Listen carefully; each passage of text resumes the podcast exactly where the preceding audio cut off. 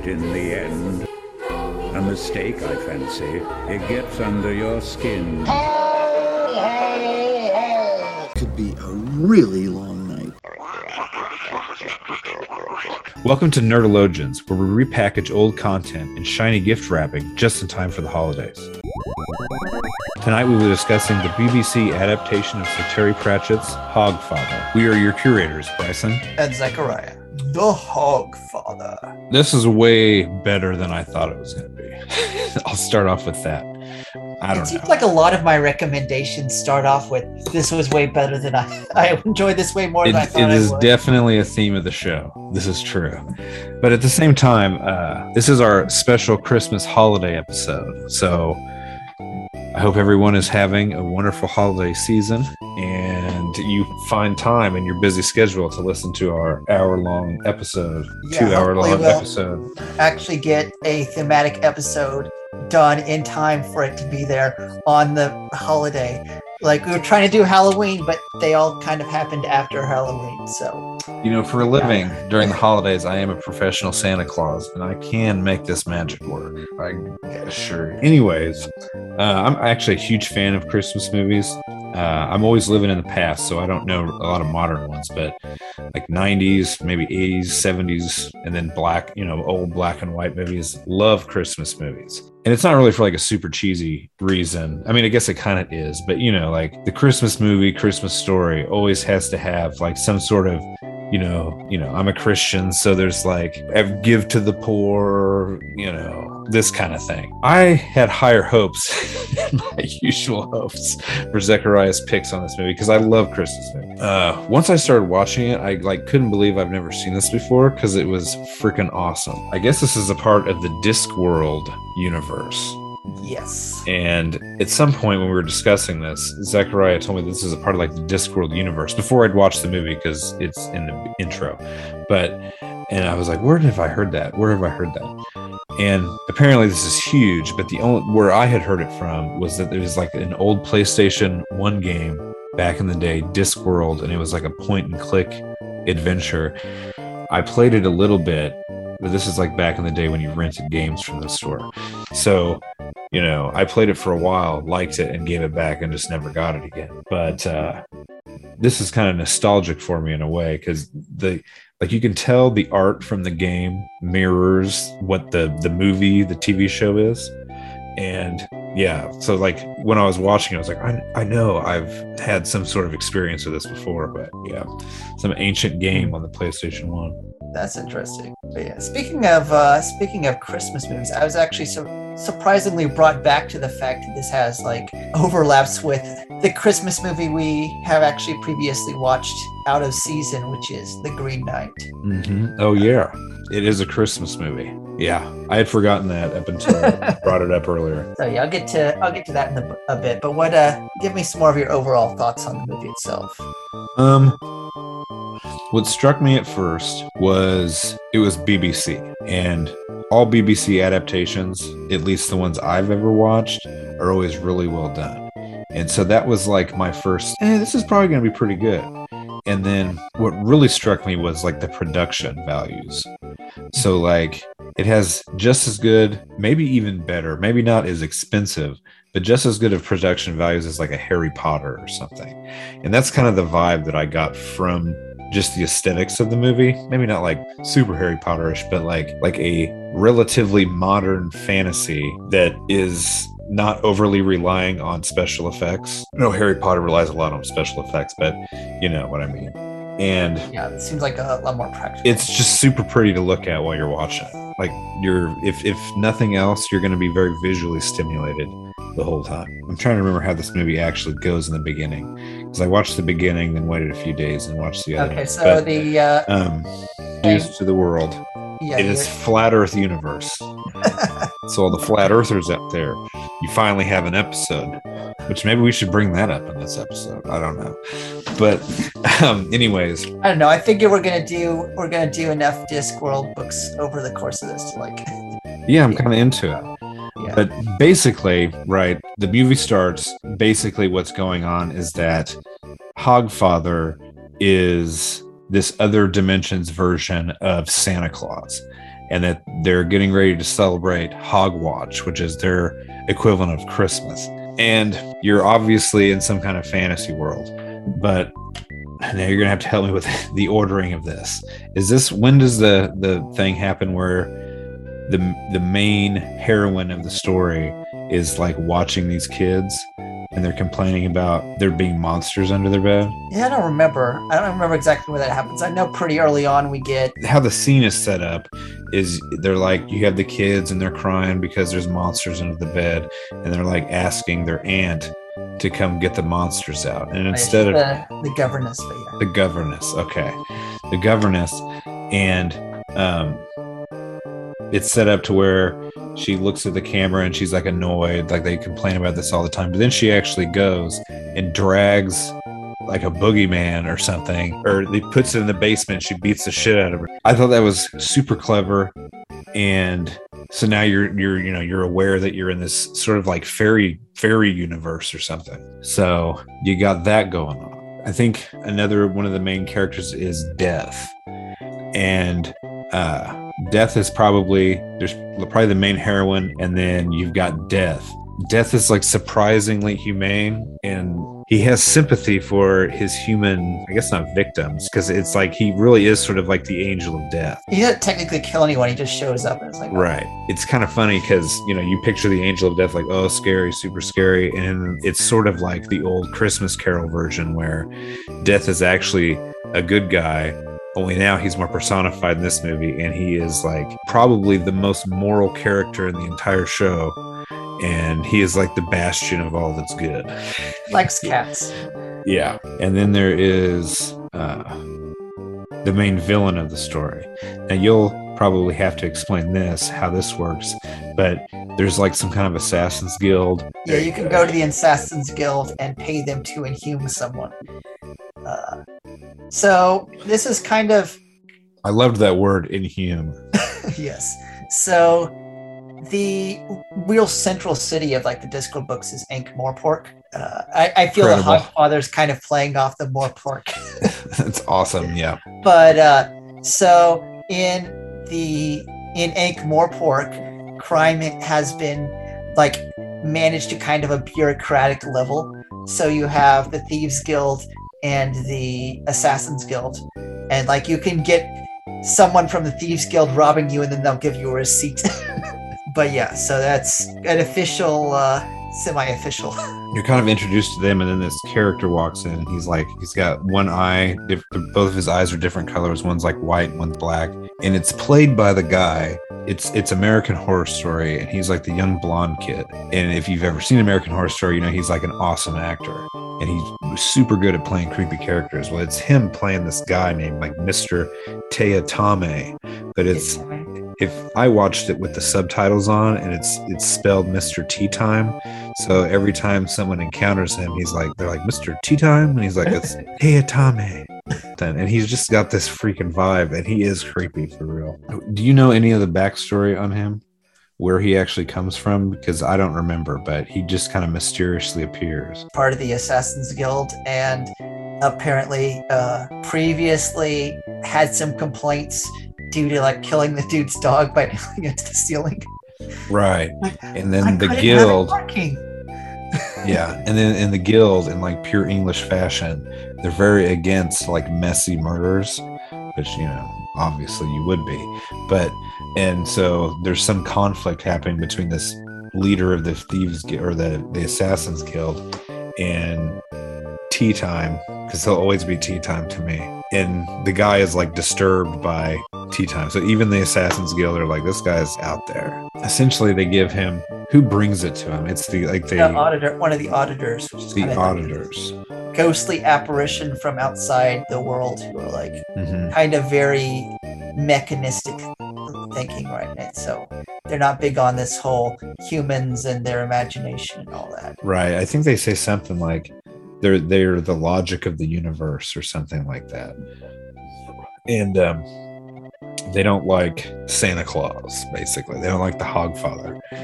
And so they are hiring this guy In slay Santa, yeah, inhume Santa Claus, and this is like your story. Logic, demiurge characters are trying to destroy Santa Claus and the magic of the holidays, and part of this is that Death has to dress up, or he decides to dress up as Santa Claus. Will probably our first neurological topic. Essentially, there is a campaign to destroy the belief in the Hogfather for reasons that we'll get into later. The way that Tia Time is going to do this, Tia Tame, Tia Team, whatever, is he's he's he goes to the the Tooth Fairy's mansion or the Tooth Fairy's castle and takes all these teeth that the Tooth Fairy has accumulated because if they have the teeth, they can um, they can influence the people, and so this will be our first topic. So now I'm going to explain to the audience how to do magic. Like Yeah. uh, the the the uh, Zechariah's dirty guide to just how to do magic. Anybody can do this at home. Do it yourself. How to curse enemies and uh, influence people. right here on Nerdlogians. All right, so this is what's called sympathetic magic, which is the idea that uh, things that are similar to each other or linked to each other can affect each other. So, say I could make a painting of someone, and the idea in sympathetic magic is that now there's a link conceptually between the person and the painting of the person. And so, if I like set the painting on fire and uh, kick it over a cliff, then maybe that person will have some bad luck or something, right? Mhm. Because Right. I've destroyed a representation of them. But if I have something of them, like some spit, some blood, a tooth, some hair, uh, then I could make this a bit more linked to them. This is like the whole voodoo doll idea, right? Mhm. uh, you get like someone's name, you get their hair, make a little doll, and then you like stab it with a pin or something. And in, in ancient times, there they would do things like write your enemy's name on the sole of your shoe, so wherever you walked, you'd always be stepping on your enemy, or you'd write the name of the enemy city on a pot and just go bang. Right. So yeah, the idea here is the teeth are linked to the children, and so if you influence the teeth, you by that means influence the children, right? You can he who controls the teeth controls the the uh, universe. Yeah. The teeth must flow. Yeah. The teeth must flow. And again, to like rant on the movie's production value, the uh, Tooth Fairy's mansion or the Tooth Fairy's tower or whatever looks awesome. I mean, I remember reading, um, you know, Bible scholarship about, you know, the digging up graves in the Middle East and stuff, and they would they would have like they would find like fingernails and, and teeth and stuff like that, and that was like, you know, their their form of, you know, trying to use I don't even know if it's the same thing really, but but uh, you know that just Yeah, it's it probably, reminded it's me probably within the same uh, school of Yeah. magic. But yeah, this is the this is basically the dirty and brutal type of magic that everyone does in some sort of culture in some way or another. yeah, It's just different variations on the same thing. Which is pretty interesting. Now because, you know that is how you that is how you do magic the cheap and easy way. Uh, yeah, Get your enemy's hair or teeth or, or saliva or blood. Uh, make a representation of them, uh, Yeah. and then whack it with a hammer. Boom! Magical.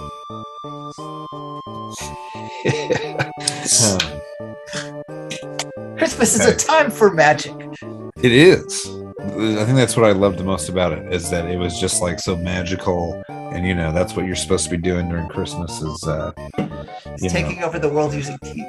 exactly. There's always got to be an antagonist every Christmas. um, I mean, yeah, it is kind of the uh, X saves Christmas uh, movie, like Yeah. uh, the Grinch movie or uh, the uh, Nightmare Before Christmas or whatever. But this is Mhm. Death Saves Christmas. yeah uh, what i kind of liked about the the concept of death saving christmas is i mean it's i don't even know how to really go about if you look at the seasonal the, the the symbolic meaning of the seasonal pattern or whatever right? Like fall everything's sort of dying and uh, it's the end of the harvest you, you celebrate your harvest at thanksgiving that kind of thing. And then so like Christmas, December 25th, winter solstice around that time, all that kind of thing. Like it really is so wrapped up in the concept of winter, which is like death. Yeah. And um you know, even death in the movie at some point talks about how which is jumping way too far, but near the end he is explaining to someone shit. Um that uh he's just explaining like the interrelation between how all these things are connected and how one flows into the other. And i thought it was really cool that the author was you know aware of these symbolic things going on and then sort of you know had death saving christmas because it would it would differ you would screw up the flow of the universe and all this know, I, I I know another reason why you might like this movie. It's kind of a mystery movie, right? oh yeah It it's interesting because they set up the crime and who's doing it, but you don't know the why and how all the things connect. yeah right? And uh, one of you kind of follow one of the protagonists as they're trying to unwrap it. Like Mhm. it sets up the antagonist. Okay, they're going to kill the Hogfather, but why though, and how? Yeah. Yeah. Well, that was one of the parts that I thought was really cool is um when Tia Time is talking to the Assassin's Guild guy. and The Assassin's Guild guy is like, "What you've thought about killing?" I don't know if he says like fairies or a god or Santa Claus or Hogfather in particular. It was. It was. Uh, he, he said, uh, "I've considered it." He's like, "I've also considered how to kill the Soul Cake Duck and to death." Yeah. Yeah. And uh it was really it was a really good scene. But um anyways, so the you know, Terry Pratchett's I guess like symbolic knowledge to you know, wrap up death and winter and Christmas all into one ball. Like it's it just totally fits and works like it's supposed to. And I love yes, that very, about it. very nice package. Mhm. So then, since we keep referring to this person and never actually talking about her, uh, the main, uh, the basically, I don't know. There's two main characters' death, and then what's her name? Does anybody remember her name? Susan. Susan Sto Helit, Okay. the Susan. granddaughter of death. Yeah. So somehow, the granddaughter of death. Somehow, there's been some sort of Nephilim-like interbreeding at some point, but um, the hero of the story, which is common in ancient myth, is uh, she is half god, half human, and um, she is sort of like the Hercules or something of the movie, right? Where you know, death is sort of not he can't like interfere directly. So he always always like interfering, you know, he's sort of just an observer. But she has, you know, death's sort of personality or wits or smarts or something. She's able to, you know, be the muscle behind everything. And she's the one that will, you know, fulfills the quest and all that kind of thing. Yep. Meanwhile, we get some hilarious scenes with Death uh, cosplaying as uh, Santa Claus, basically. Dude, I loved it the whole time.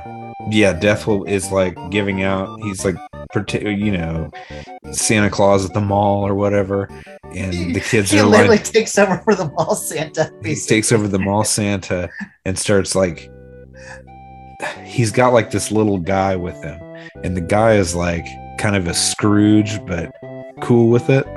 I guess I don't know, but he's always like, "No, this is how it is. You can't like give people what they want. Uh, world will go crazy if you give everybody what they want." And then Death is like, "I don't think that's what Hogwatch is really about," or something like that. And so he starts giving all these people what they want in order to counteract the plan of Tia Tiatame of decreasing belief. So Death's solution is that we'll all just start giving everybody what they want so they believe in Santa Claus. Hogfather. Yes. Which involves him giving a small child a sword. Yeah. Yeah. Yeah, it's hilarious. It is funny. Um do you want to go into like hero myth stuff? Joseph Campbell esque. Okay, so uh, mentioning Joseph Campbell, he's actually influenced by a guy called uh, James George Frazer, who wrote a very influential book called The Golden Bough. And I believe I brought this up in our Green Knight uh, review. Uh, I talked about there the uh, idea of this battle between the uh, Summer King and the Winter King, and how they like the Summer King has to die and the Winter King has to die. Uh, right. So this whole death of kings uh, motif is one of the things that Frazer kind of explores. The idea that there are kind of these sacrificial figures that kind of die and rise. So he's the big guy behind the whole dying and rising uh, god uh, stuff, which has really fallen out of favor in modern scholarship. Uh, that there is actually a uh, big category of dying and rising gods. Uh, or there's like some kind of vegetation uh, spirit that dies and then rises again. Uh, so he like does like the corn spirit, the vegetation spirit, which of course we saw in Green Knight, which is the dude's like basically a tree or a plant or something, and he gets his head cut off and then he gets back up. Uh, but here, I think Pratchett follows the kind of death of the sun uh, motif.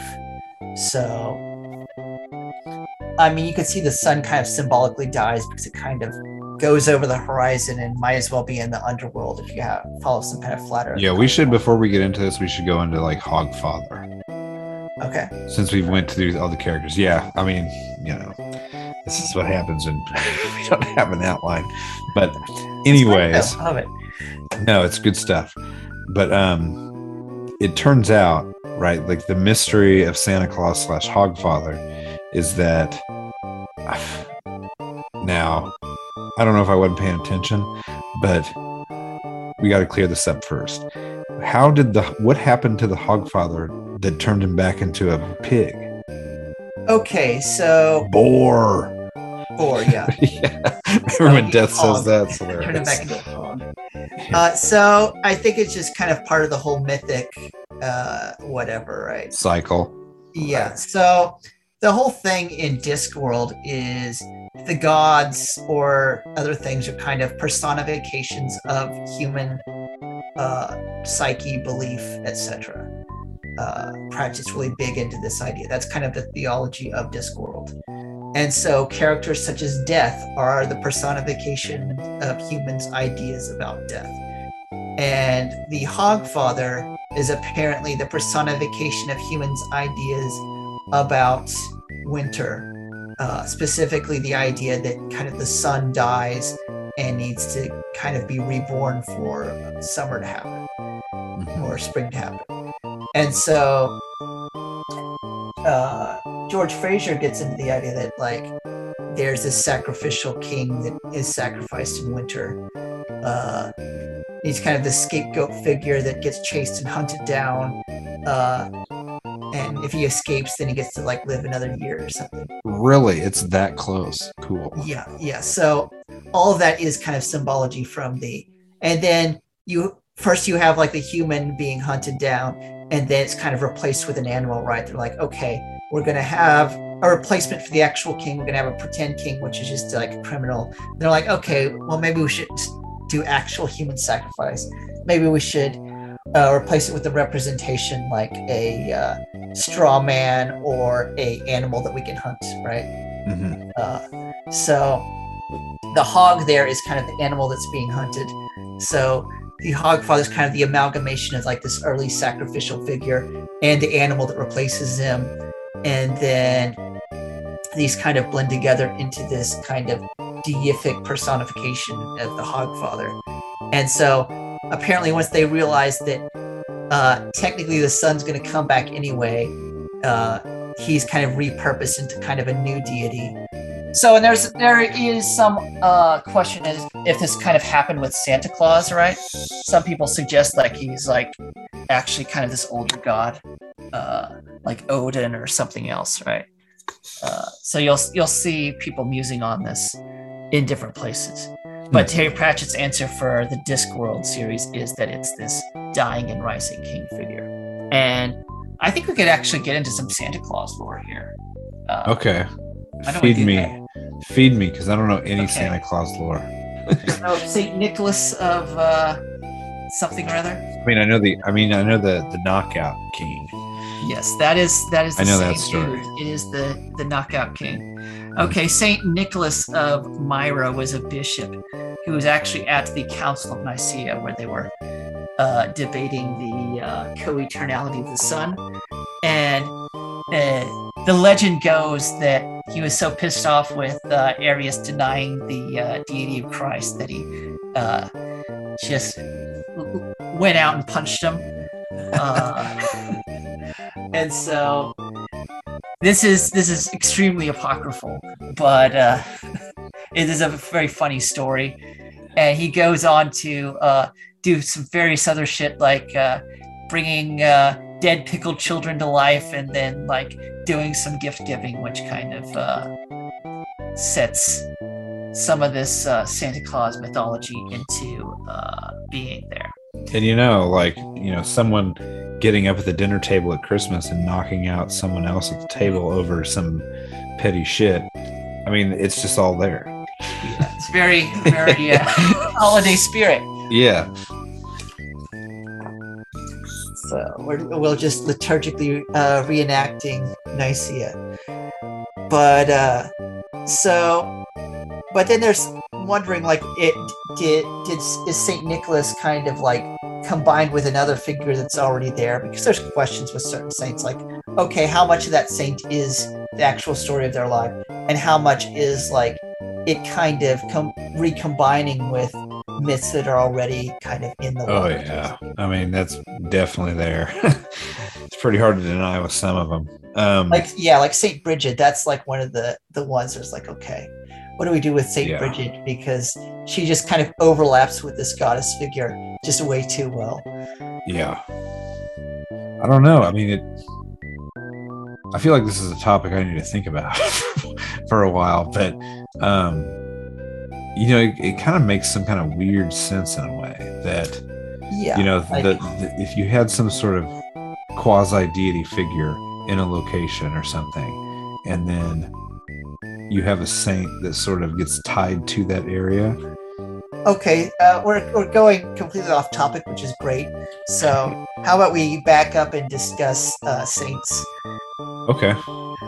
Because why not? Uh, why not? Because we're discussing how uh, myths kind of blend together uh, so the whole idea of saints in uh, new testament stuff this is kind of lost in a lot of modern audiences is saint the word saint is kind of means holy one Mhm. and it is actually the Septuagint, which is the Greek version of the Old Testament of the Bible, uses this term to refer to the angelic beings, the holy ones. But the New Testament repurposes this term and applies it to these new Christian believers.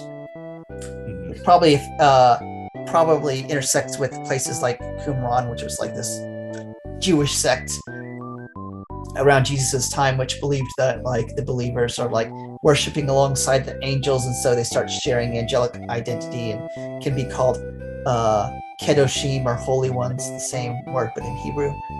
And so when Paul starts calling believers the holy ones, what he's saying is you're kind of approaching this kind of angelic identity area Mhm. which angels angels are basically gods. They're basically deities small g deities right? Yeah. Uh, and as the church is moving into new places you have the idea that these dead christians are kind of ascending to this deific status they're entering into the community of angels right? And they're kind of knocking these old deities who are trying to hold on to their territory out of their places. And they're kind of taking on their divine uh, portfolios i guess. And part to add to this part of the uh, personality of these you know semi deities deities is that uh, there's this idea of like cosmic geography where deities are um, they have like territory. And you'll even see this in like ghost lore and stuff like the haunted house the ghost it's always trapped in a house or something. So like this is a pretty standard spiritual belief with like spirit entities. And what is kind of interesting and something to think about you know like we're talking about these saints that sort of take on the attributes a little bit of the previous deity that was ruling the area. It does kind of appear in some ways that the like these saints are like the christianization of a deity that was there before. Mm, mm. right so you know which i think is actually I'm, I'm a big fan of this concept because you know in the world today everyone's talking about their culture and shit but like if you can sort of christianize the quote unquote deity slash culture slash whatever it just it just it just works.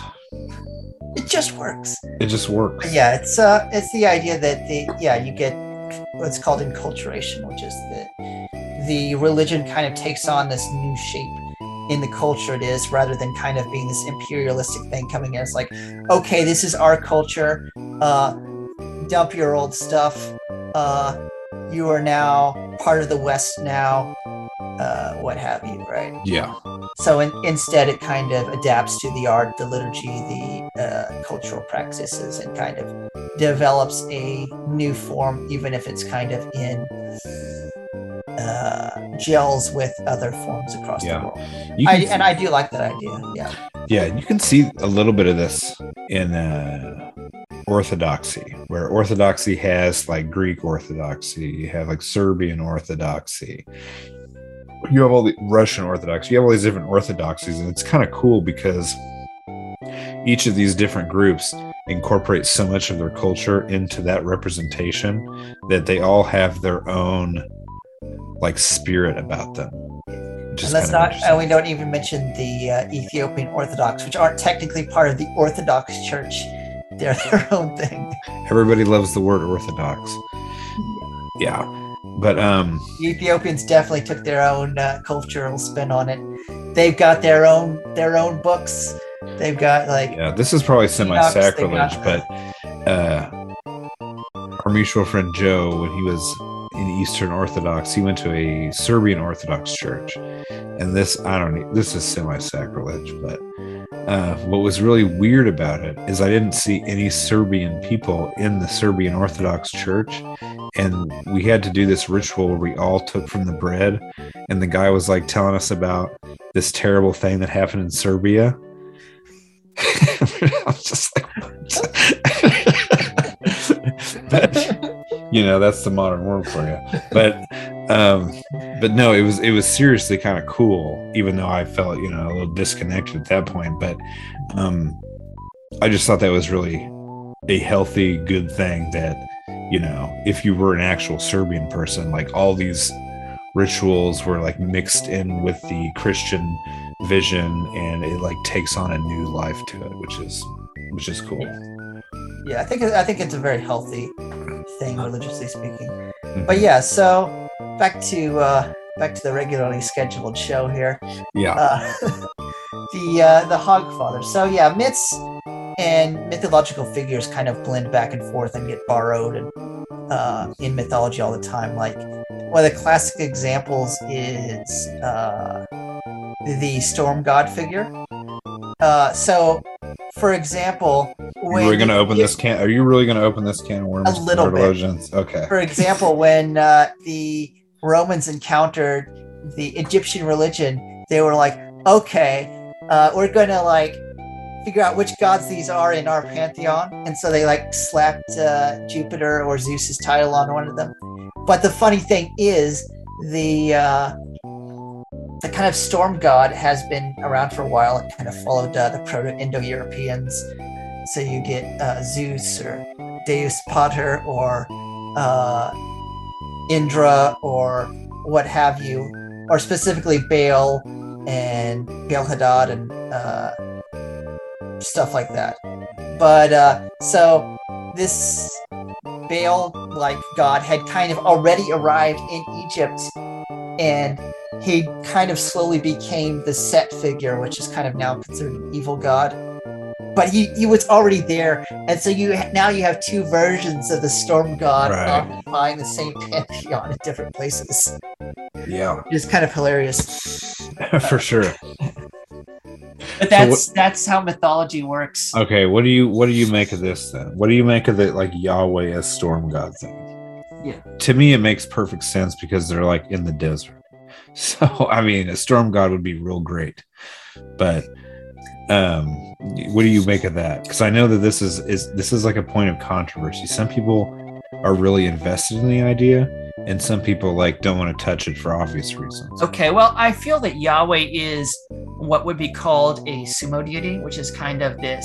A of what? glob- Say that one more time. Sumo deity. It's kind of a sum S S U M M O Okay. uh, deity. Uh, not the uh, not the Japanese sport, but Dude, I, swear, of. I swear to God, that's what I thought you said. I was like, wow. Is this your own creation? Okay. Uh, so I think what's the what's the Hittite version of uh, the storm god called? Uh, because I know he's also a sumo deity, and it was like I can't remember, man. not Baal. It's uh. I'm gonna pause for a second. Yeah, look it up. I'm interested. I'm gonna actually find the quote here. Marduk. Marduk. Now let me find the quote. Okay, Ah. yeah. All right, I'm ready. So, uh, you want to resume? All right. Yeah, we're good. So, uh, long pause, long little break there, and I found the book. I found the quote because uh, we're just going all over the place here. Hell yeah, I like we didn't it. prepare any of this. We're just like we're just going. So Marduk is what's considered a sumo deity, and I'm reading here from Mark S. Smith, uh, God in Translation: Deities in Cross-Cultural Discourse in the Biblical World. Uh, so what happens is Marduk kind of becomes this super god who kind of subsumes the identities of the lesser god into himself to some extent. So you have this whole these lines, which is Urash is Marduk of the planting, Lugalidda is Marduk of the abyss, Ninurta is Marduk of the pickaxe, Nergal is Marduk of battle, Zababa is Marduk of warfare, Enlil is Marduk of lordship and consultation. It continues on for a while. Another one is Sin is your divinity, Anu your sovereignty, Dagon is your lordship, Enlil your kingship, Adad is your might, Wise Ea your perception. And I'm, I'm definitely butchering all these names, but yeah, it's this idea that Marduk kind of subsumes some of the identity of these other gods that are beneath him. Interesting. And it's the idea he's the sum of their deity in some sense. He's kind of above them and it connected to them in some deep way. Interesting. And I see Yahweh as very much like I wouldn't say he's originally a storm god, but he kind of vacuums up storm god imagery Right. as he goes, and he vacuums up ev- other imagery, including, including like female imagery, where it's like talking about the breasts of Yahweh or something. some yep. point, and Yep. refers to like as a mother bird or something. So he picks up this mother aspect, uh, Mhm. Yahweh. Uh, you get other Well, you get the you definitely get the warrior god imagery and like Yep, the uh yep. and the uh conquest of Joshua and stuff, right? I mean, he he literally shows up as a warrior. but yeah, he definitely picks up like some of the aspects of the storm god. Like he rides. One of the big things he does is rides around on clouds in a lot of the psalms, right? Or in uh, Hmm. some of the prophecies, they just use the that storm god talking to talk about him. And you even have Jesus doing them. He rides in the clouds in judgment, right? You will Mhm. see you will see the Son of Man coming on the clouds. Yeah. right that storm god imagery the dragon in revelation is part of the storm god versus uh, dragon motif right but Yeah. i i think the point is not to kind of conflate that yahweh is just another one of these storm gods he's kind of his own thing even i would say even not speaking as a christian here just speaking as a very trying to disconnect myself from this that if I was to put this in a very non-religious way, it's kind of that this god is consuming the identities of uh, cultures he comes across, and like they're like picking like, okay, this is cool. We're we're slamming this in here now on top Yeah. of it. So it's this whole layers of divine portfolios he's picking up along the way. Yeah, and just to push back against someone that would think, well, isn't that just stealing other belief systems? It's really not. If I mean, if you're thinking like theologically, if you have certain attributes set to a deity, but he's supposed to be the ultimate deity, if you encounter another culture and you have qualities of their deities that are you would you know that are good or align with what you kind of think your deity is supposed to have it would be normal to adapt things you Yeah, like it's like, okay, you know, I never thought of it that way. But you know, the way we're thinking of our God, he would definitely he would definitely uh, have some of that. yeah i'm gonna butcher this for sure but uh, anselm of canterbury has this thing that it's like the god that's better oh boy. I'm gonna admit you know what i'm talking about. The uh it's like the ontological argument. It's like if you can think of anything better than the god that you worship then the god takes on the attribute of the better thing. Mhm. so like you know this isn't like copying as you would normally think of copying. Yeah.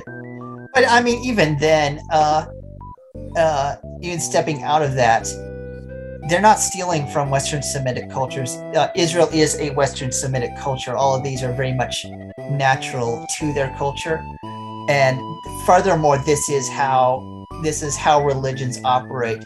There is a lot of interchange of these ideas. There's a interchanges of divine portfolios and even gods like hopping hopping the fence, so to speak. yeah So saying like, "Oh, Christianity is stealing," it it's just uh, disingenuous. Yeah, it's just not. I mean, it just doesn't work with how It's things not like that- work. It's not the way religions work. Uh, Yeah. it- Well, even religion is basically functioning like other religions of its uh, area. well, like you know, we've talked about sense. with like the Enoch stuff, and it's a response to Babylon and all that kind of yeah, thing. yeah, Like it's just you have two intellectual groups meeting each other that you know are the are the masters of their craft, and when they engage with each other, they are going to adapt to one another. yeah. I believe uh, there's even been things on like the engagement of uh, Christianity and Judaism after the big split. There's still engagement. There's still things hopping back and forth over the fence. I think for Daniel sure. Boyarin wrote a whole book called Borderlines, where his whole thing is they keep smuggling stuff across the, the borders. Really? I'm gonna have to check that out. But What yeah, is it called? uh, Borderlines by Daniel Boyarin. Where were we though? Where were we? Somehow we got lost in the Hogfather. It's very Christmas, very Christmas. Yes, yes.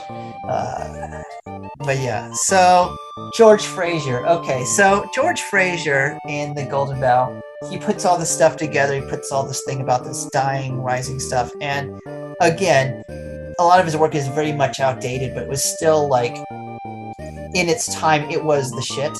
Like all sorts of people like William Butler Yeats, Lovecraft, uh, for fictional people, T.S. Eliot, uh, and then like the psychoanalysts like uh, Freud and Jung are also like into him. Uh, you have uh, Joseph Campbell, of course, which we mentioned earlier, was real. Frazer was really influential on him. Uh, you have Wittgenstein writing commentaries on. yeah, which is really weird to me because I, I want to read it because I mean, Wittgenstein's a, a linguistic guy. Yeah. So you know, I wonder where he's going with that. But like, uh, you're jogging my memory here because you know I'm all into like '60s weird religions and stuff, and I'm pretty sure almost every like leading person in those cults or whatever, they they were obsessed with the golden bough. Yeah, like uh, Frazer uh, in the White Goddess, which was White Goddess is very influential. in A lot of this uh, New Age uh, uh, pagan stuff. His, his White Goddess is very influential. He's very tied into the Golden Bough stuff, right? And so, again, a lot of this stuff might get- be considered more pseudo scholarship now, but at the time it was like, oh shit, Yeah. is the thing. But one of uh, his big things is he has this idea of kind of he I think Frazer sees that he's kind of trying to apply this kind of Darwinian approach to evolution that to uh, religion, Interesting. to Yeah. say like evolves from this primitive form and then automatically evolves to this next form and then so forth so Right. you get this smaller form then you get this dying and rising king form and then you get further form until you finally get enlightenment or whatever which now uh, we know religion doesn't work that way uh, Yeah, that was. I mean, that's a really huge thing. I mean, even Ancient Aliens uses this kind of stuff, right? It's like an over.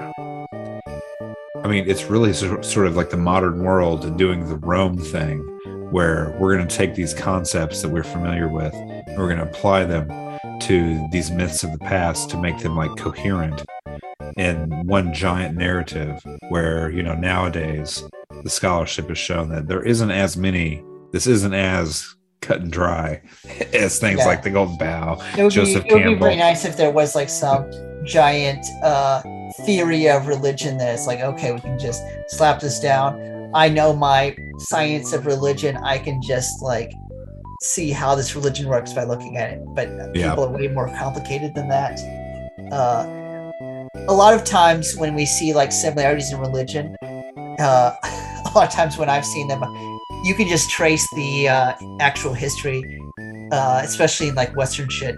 And it's like oh no that was just the proto-indo-europeans getting around.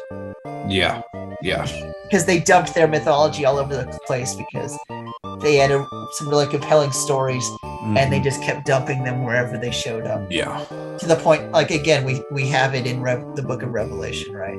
Uh revelation 12 so Okay. in revelation 12 you have the uh uh dragon with uh seven heads i think uh and that's literally comes from the Baal cycle the uh litanu the dragon with seven heads uh litanu is a cognate for leviathan who is Right. in the bible and it says Yahweh's going to slay him in the last days. Uh, that gets there because the Semitics were in, in encountering uh, various Hitti- uh, Proto-Indo-European cultures like the Hittites. Greece is also inflicted uh, affected by this. Uh, right, Hittites had their uh, their storm god versus dragon stuff, and so the the funny thing is you get Jesus versus the seven headed dragon or Michael versus the seven headed dragon. And then way across the world in like Norway or something, you have Thor versus Jormungandr, and it's the same uh, yeah, motif. yeah. Pretty crazy. Pretty crazy. Or even all the way into uh, Japan, you have Susanoo versus uh, uh, what's Orochi, the uh, mini headed dragon, right? Hell, I don't know. Yeah. but That's- yeah, that's pretty It's fascinating. all over the place. Um, okay, let's try to return back to the Hogfather. All right. So Um, yeah, we got uh, George Frazer. So he's got all this dying and rising king stuff, and so he thinks uh, this dying and rising king motif is one of the big things along this evolutionary path. And you see, kind of Pratchett kind of get into a similar idea in the end, where he's like, okay, things, smaller myths like this dying and rising king or Santa Claus need to be believed first before you can believe in things like justice and Mhm. uh, beauty and truth and all that. yeah, Because Pratchett is very much coming from kind of an atheistic uh, mindset of this, which Yeah. is very interesting seeing his theology. Uh, given that, yeah. Really, I mean, it. I mean, I hate to bring it up, but it, it sounds like psych, like Lacan stuff. okay. Where- It just does, because like you know, like basically what death is is explaining to her is that you have to have people believe in things that aren't necessarily concrete or real in order to have them like make it real through their actions or whatever. And I don't know. I think I think Terry Pratchett's Sir Terry Pratchett, his uh I don't know. I think he has a pretty like ben, like benevolent view of myth and all these things, even though he might not believe that they have some sort of concrete reality, but that we need to believe in them as a society or something in order to create, I guess, social order. Almost Peter uh, Petersonian in a way. Yeah. kind of the way he's like uh, doesn't like come down hard on like whether there's some actual truth, but he's like, okay, I still I still uh, think the myths are kind of necessary for how we're thinking of. Yeah.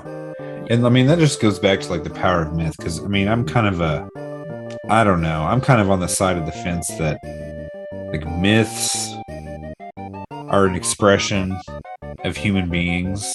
And I don't, I don't, I don't like to take the view that, oh, they're not real, you know? Cause I mean, I mean, what does that even mean? Does it, they have no objective reality or something or, you know, blah, blah, blah. But, um, But yeah, I think uh, I think humans are fundamentally kind of narrative, uh, and we, we don't perceive reality. None of us do. Uh, we've got whole layers of protection against reality, and what we're seeing is like an approximation of reality coming through like multiple sets of filters, Hmm. right? And what we get is kind of this bastardized version that we can survive looking at. Uh, yeah. just enough so that we can get our next meal right. Mhm. Uh, but I think, I guess my view is that myth is kind of a deeper look into like the truth of things, right? And Yeah. sure, we've evolved to this point, but that doesn't mean that uh, the fact that these ideas have evolved means they're not true any more than the fact we've uh, evolved to like hunt s- certain kinds of prey or be able to run faster means that uh, that's not useful, right? Yeah, and it's like, okay, you have like subjective reality, you have objective reality. When you're creating myth and story, you are sort of creating, in some capacity, almost a, a more true, a more coherent version of those two realities. Because, you know, like when you tell a myth or you tell a story, the human concept or the human subject is within that story in some capacity while describing objective events. Mm-hmm. So it's really like, you know, myth is like a cultural truth or something. You know, in some way could be considered a more real version than either of the two, you know, because you are sort of, you know, creating a synthesis between the human experience and, you know, because like let's, let's take the gods or whatever. You associate it with nature um, nature's always trying to kill you. Nature's always, you know, you you have to bargain with it really, and that experience of the subject interacting with the objective could only ever really come out as like poetry or narrative or story or anything like that. So Actually, I actually want to read his quote here. Uh, All right, said Susan. I'm not stupid. You're saying humans need fantasies to make life bearable. Really? As if it was some kind of pink pill. No. Humans need fantasy to be human. To be the place where the falling angel meets the rising ape. Fairies? Hogfathers? Little. Yes. As practice. We have to start out learning to believe the little lies. So we can believe the big ones. Yes. Justice, mercy, duty, that sort of thing. They're not the same at all. Who thinks so? Then take the universe and grind it down to the finest powder, and sieve it through the finest sieve, and then show me one atom of justice, one molecule of mercy. And yet, and yet you act as if there is some ideal order in the world, as if there is some rightness in the universe by which it may be judged. Yes, but people have got to believe that, or what's the point?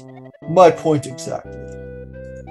Yeah, I, I actually think this is very cogent and something not a lot of, especially from kind of the atheist community I've interacted with, uh, this kind of uh, self examination. I don't see a lot of it. Like, they seem to, a lot of them seem to think that justice or mercy or goodness are kind of out there, but they're just Yeah, well, I they're mean, very fuzzy about how they are. Uh, I think his you're gonna have to read it again, but what's the quote where he talks about the ape? where the falling uh, angel meets the rising ape. I actually really love that line. Oh yeah, I mean, like, it kind of goes back to what I was saying about like the the story and the narrative and the myth being some sort of convergence between like the the intellectual world, the mind, or whatever, and like objective events, and that produces the story, and that's what gives meaning and every, and all that, and that which is, you know, something of a higher order than either of the two. Yeah, I think I think that's a very I think that line actually is influenced kind of one way kind of I view humanity, right? Yeah, Uh like humanity is the kind of this the myth of this primordial fallen figure kind of slamming into this evolving figure coming upwards and those, the synthesis of those two is kind of human humanity yeah, very Plato esque, really. All right, how much more do you got? i don't know I don't know. We went off the Yeah. deep end there. Yeah, we went all we went all over the place. But yeah, shit. so uh he does seem to have this idea, this kind of evolution of ideas co- going upwards, right? So I feel like he's buying into a little bit of Frazer stuff. And Frazer also mentions the sympathetic magic stuff. So I think Hogfather definitely draws a lot from the Golden Bough. Yeah, But yeah, I don't know. It's, it's a good movie. Uh I feel it's a good adaptation now of now that I, now that we've gotten to the end, I do want to like bring up one person. all right. Um, gosh, what's his full name? de Chardin. He's a Jesuit. He Hmm. got he got in some trouble because his stuff was whacked out, and it is kind of whacked out. But he had this idea of in the noosphere. I don't think he coins the term, but he he does something with it. But anyways, de Chardin's whole thing is how, and I think it kind of aligns with Terry Pratchett's idea in a way, where um, it's essentially this idea that okay, you have like the evolution, you have primordial soup, um, you have you know organisms. They're starting to like combine together, blah blah blah. But what Chardin is zooming in on is this idea of interiority, and there's a lot in between this point and the next point I'm going to get to, but Chardin thinks that the human beings and their ability to think and have like a internal world would eventually evolve into like a new he has like the biosphere and the next thing is like the newest sphere which is like the mind orbit. And it kind of reminds me of death's talk to susan and how like almost a higher order of reality is created through our internal monologues our you know i think i think Chardin thought that like the internet was going to give birth to some kind of hive mind or something. But in some kind of way you can apply that you know uh, progression to sort of i think terry pratchett's point with death that our symbolic or intellectual sphere is real and is needed but it's actually being created through our minds or whatever. Hmm. and our beliefs and etc etc but yeah All right then. all right well merry christmas Happy Hogswatch. yeah all right these are your curators Signing off.